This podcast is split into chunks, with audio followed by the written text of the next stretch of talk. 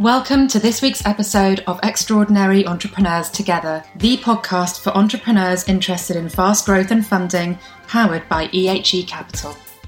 Hi, everybody. Welcome back to another episode of the EHE podcast. This week, I'm joined by a friend and a colleague, Andrew Akal from Libre Consultancy. We're going to be talking about people strategy today. So we've done a lot of talking around how to build a successful team for fast growth and funding. But what we haven't done is kind of dig into the fundamentals of people strategy. What makes a good people strategy and where do you start? So I'm excited to talk about that. And hi, Andrew. Thank you for joining us. Hello, Nairi. Thank you for having me. How are you?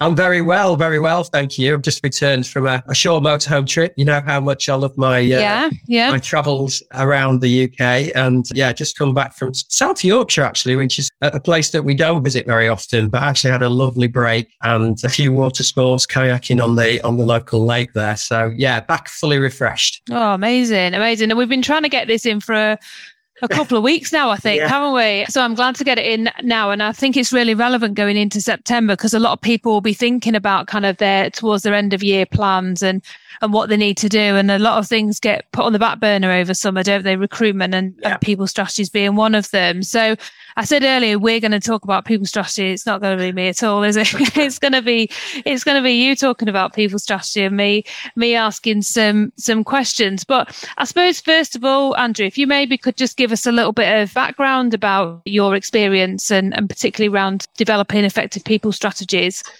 Absolutely. So, keeping it brief, I, I, had a career, I guess, so far at two bars. I've worked in financial services for half of it. I'll be giving away my age by saying around about 15, 16 years.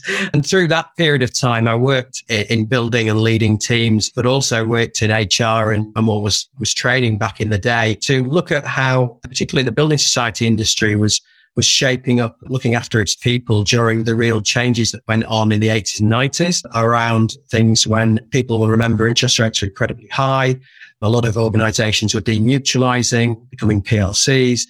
And it left people who worked for those organizations really quite uncertain about their futures. So I got involved in people strategies back probably then and realized how important it was that you really did look after your people through really significant periods of change. The second half I spent in one of the big four accounting firms in the consultancy division where I spent a lot of time, probably two thirds of my time client side, helping to effectively recover and put back on track major programs and projects that, that our clients were leading and delivering, which were going off the rails.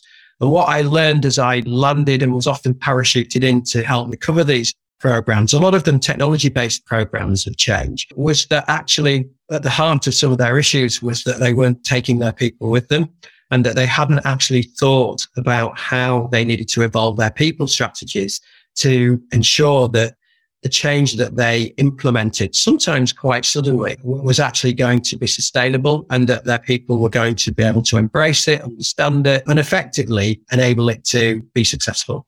And then the last two or so years of being at that organization, I took on the role of head of performance development for the UK practice. So that was looking after the growth and development of around 17,000 people. It included the partnership, the directors, the, the management, layers of management, right through to the graduates. So, and that was all about how do you attract, and retain, you know, the talent that you need to grow your business at the pace you want to grow it. So I guess over that number of years, I've learned many, many different ways in which you can ensure that your people strategy is not separate from, but is actually integral to your business strategy.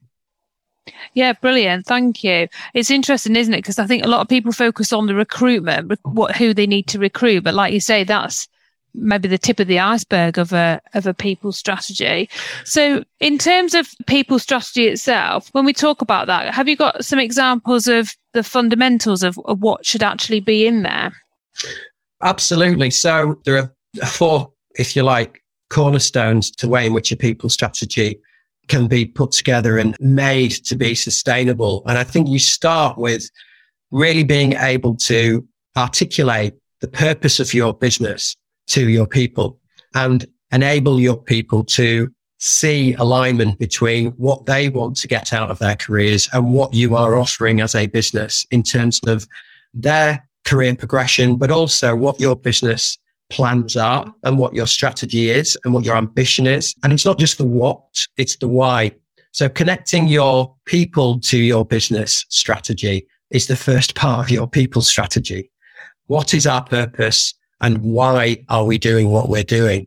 What you're finding these days, particularly after the pandemic, is that people are questioning more and more what they're spending their time doing, whether that be at work or whether that be outside of work. So they're much keener now on understanding what they're a part of and how they fit into that and whether or not there has more meaning to their everyday work life than perhaps they used to think about pre-pandemic where it was about going out and, and having a job. So I think connecting your people to your purpose is the first part of the strategy. And that's really important these days for attracting talent. If I think then through to if you're attracting the right talent, then how do you ensure that your people who you attract remain, if you like, engaged and energized and inspired by what it is that you're doing.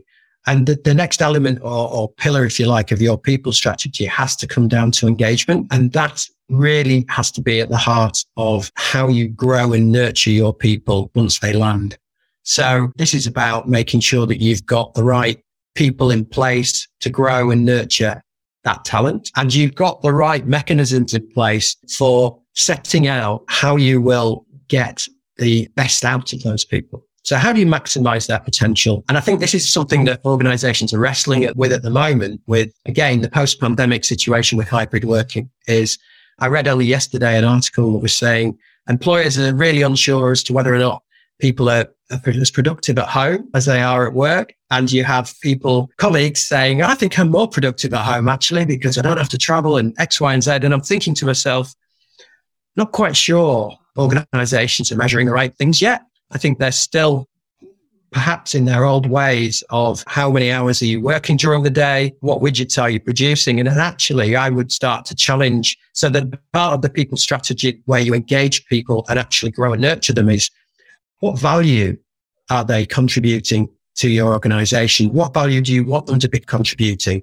And what value are they contributing? And does it matter when and where they do that? So I think that the way in which we measure performance and value has got to be absolutely at the center of your people strategy. And that for me is something that I think organizations wrestle with constantly. We did when I was at the consultancy and we were really looking at how do you measure value? And what we actually found was, yeah, it's what you do, but it's how you do it as well. So it's not just the outcomes in terms of sales or revenues or products and services, but actually the way you behave, the way you act. Are you a role model? Are you doing the right things? You know, the ethical ways in which you operate. So on the back of attracting the right talent, actually growing, nurturing and getting, you know, the maximum potential out of your people has got to be I would say that that second cornerstone. I think thirdly, three, three out of four here. So thirdly, I think what's incredibly important is that you connect with your people regularly and consistently to understand how they're feeling. Yeah. So I think if it's part of the engagement piece, but it's actually listening to them and ensuring that they have ways in which they can speak up and speak to the business and be heard um, and influence what's going on. And one of the, again, one of my most enjoyable periods of when I was head of performance development was that I led the 360 program for our leaders. And it was wonderful to see how I think leaders welcomed and invited feedback that colleagues were quite prepared to give it. And what that meant was that we had an open and honest and reciprocated culture growing within the firm that meant that the firm headed and was steered in a direction that everyone felt was right. So I think ensuring that you've got great, open and safe environments for your people to be themselves and be able to have a view is as important as valuing them for what they do. And I think that that then builds trust. It builds loyalty. It makes people want to work with you now and in the future. They become ambassadors of your firm and you will then start the cycle then of attracting new talent. The fourth pillar, if you like, is around how you look after your people. So their health, whether that be mental or physical, it comes back to the environments within which they can operate and thrive and making their health and their well-being important. And that doesn't just mean reacting to media coverage of headlines about whether or not organizations are doing it or not. It's about leadership having a heart and about saying, I want to look after my people because I care about them and it's the right thing to do. And I'm going to create this as one of the business priorities in my firm every year to ensure that it's sustainable. And we're going to be measured against it. And that will absolutely make your environment and your workplaces more inclusive, more diverse. And, and I think that you will then find that your people will thrive because they will feel safe and looked after and nurtured. So, so in lots of respects, those four areas are quite soft compared to what you would look at as a business strategy, which would be quite commercial and quite, quite hard metrics, I guess. I think by weaving your people strategy into that, you ensure that there isn't a detachment and a potential conflict. And just a, a final anecdote is that I, I was in a client once where their business strategy had been set and HR were effectively told to go away and work out how they could create a people strategy that would fit it. And actually the horse had bolted because it was really, really difficult to retrofit an effective people strategy into a set of business priorities that had already been set because they haven't taken the people with them. So a really, really important piece of advice is don't sit down in separate rooms to create your business strategy and your people strategy. Sit in the same room and actually build them together and you'll find that they're far more sustainable. Bro, thank you, Andrew. You make it sound really simple, but actually, one of the things, well, one of the things you just said is it's quite soft, but actually, not everyone can do it, can they? You know, it's not, for yeah. some people, it's easier to write a business strategy than it is a people strategy. So it's about yeah. empowering the right teams to do that. I think the other thing that hit home for me when you were talking was around the role of listening and then acting so that these aren't vanity exercises, I suppose. I think we've probably all been involved in sessions where businesses are looking to change culture and they think, oh, we'll stick a load of people in a room with some post-it notes and a whiteboard and then we can say we've listened to them. But if you don't act on that yeah. and you haven't got the culture where people can share honestly, it, it's irrelevant. And I think the third thing is obviously we've talked a lot on this podcast about investment and, you know, large sums of money and big salaries, etc. But actually a lot of what you've just talked about there is, you know, complicated to an extent, but it's not actually expensive to implement, is it? In terms of doing the right thing, listening to your people, creating the right culture, creating the right working environment, aligning with your purpose, you know, aligning it with your business strategy, etc. So uh, it's, not, it's not expensive, but but some people would think that it was because what you do need to invest is time.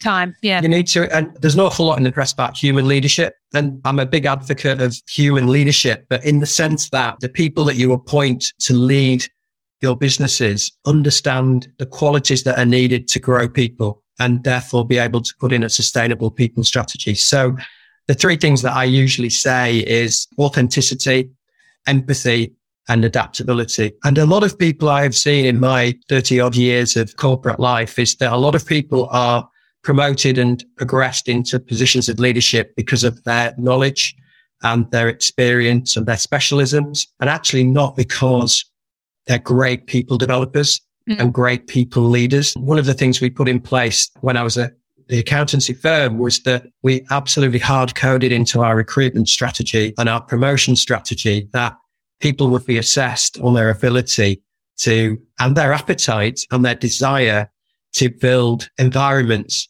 that nurtured and grew people to be the best talent they could be, not to as a mirror image of themselves, which is a, a dreadful trap to fall into, but actually to see the potential of an individual and grow that. And, and actually what you would found is some very, very clever people were not promoted or recruited.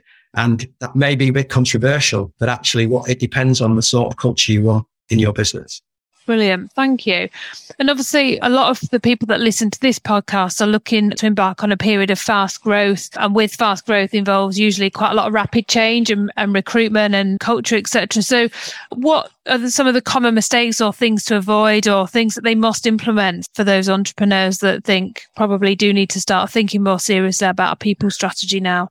If I was to be hugely simplistic, which I think sometimes is the mm. best thing, it is don't forget the relationship.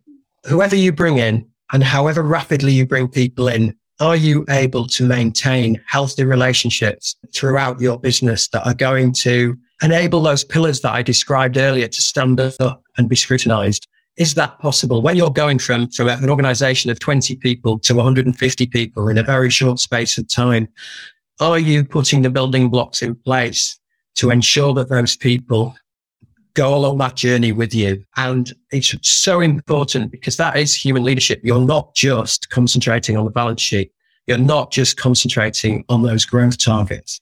You're actually saying part of the reason that we're going to get there is that we are bringing these people in to help us all be a success. But it's not just about the numbers. It's about ensuring that we're creating a sustainable future. And like any relationship, Nairi, if you don't invest in it, or it's one sided, or it's toxic, yep. or it's seen to be controlling, it's not going to last, or it's going to last under duress. And we're, t- we're hearing about the quiet quitters, you know, after the great resignation. You know, why are people disappearing silently? People disappear from relationships outside of work silently all the time because they're fed up with the way they're being treated. So that's not what you're wanting your business. So if you're going to have rapid growth, you've got to be able to put in the right people and the right mechanisms and relationship strategies for taking people with them and wanting them to be, you know, for them to want to be with you through that rapid period of growth. Brilliant, thank you.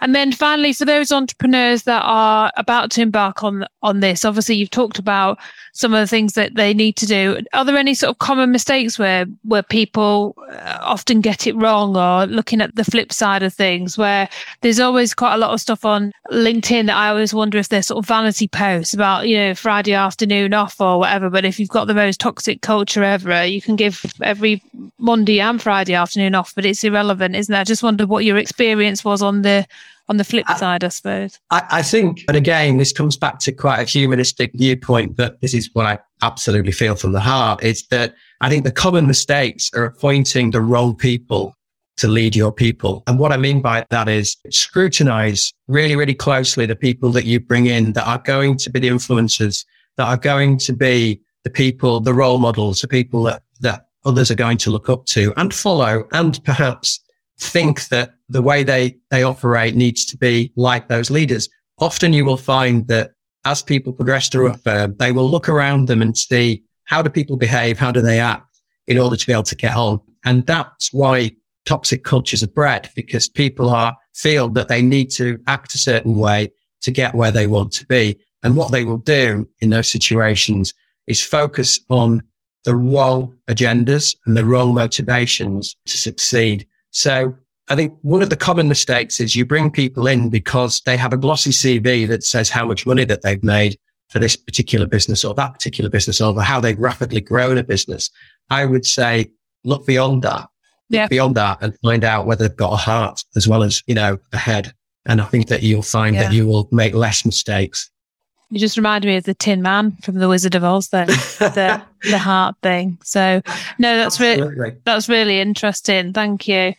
I just wondered, Andrew, in your experience of working with entrepreneurs and fast growth entrepreneurs, do you have any advice or, or things that you would always recommend, either related to people strategy or, or wider experience than that? I mean, for somebody who's set up my own business as well, albeit, you know, a, a private practice, I think that comes back to what is your purpose? What are you growing this business for? Is this a reflection of you? Are you wanting that business to be, you know, your business in five years time, 10 years time? Are you wanting it to be something that you move on and sell on? And, and, you know, what is your purpose around your business?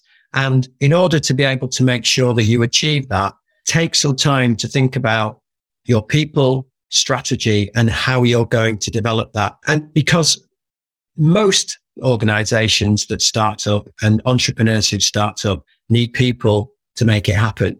You know, they need, whether even if it's tech companies, they need people to design the tech, to build the tech and to deliver the tech.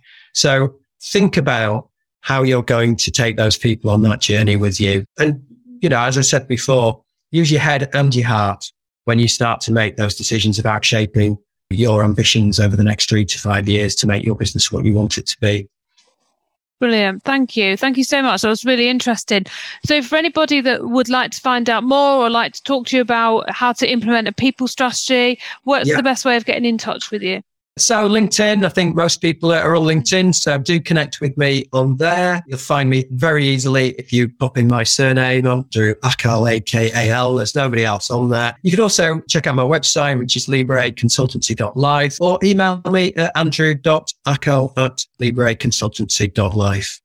Brilliant. Thanks so much, Andrew. Obviously, don't forget we have got loads of free resources in the EHE community as well, but do get in touch with Andrew if you would like any more information or if you'd like to share your experience of people strategies, things you've done well or things that maybe not gone so well, then obviously we would we would love to hear them too.